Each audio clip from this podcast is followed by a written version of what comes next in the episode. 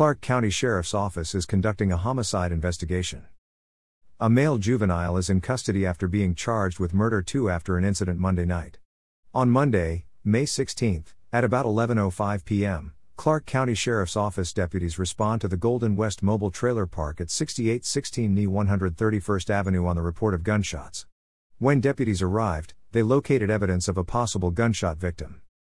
A short time later, a one vehicle collision was reported a couple blocks from the trailer park. The driver of the vehicle was deceased from a gunshot wound. Clark County Major Crimes Unit responded, and during the course of the investigation, a juvenile male was taken into custody. The juvenile male was booked into the Clark County Juvenile Detention Facility on the charges of murder 2, unlawful possession of a firearm, and possession of an unlawful firearm. This is an ongoing investigation being conducted by the Clark County Major Crimes Unit. No further information at this time. Information provided by Clark County Sheriff's Office.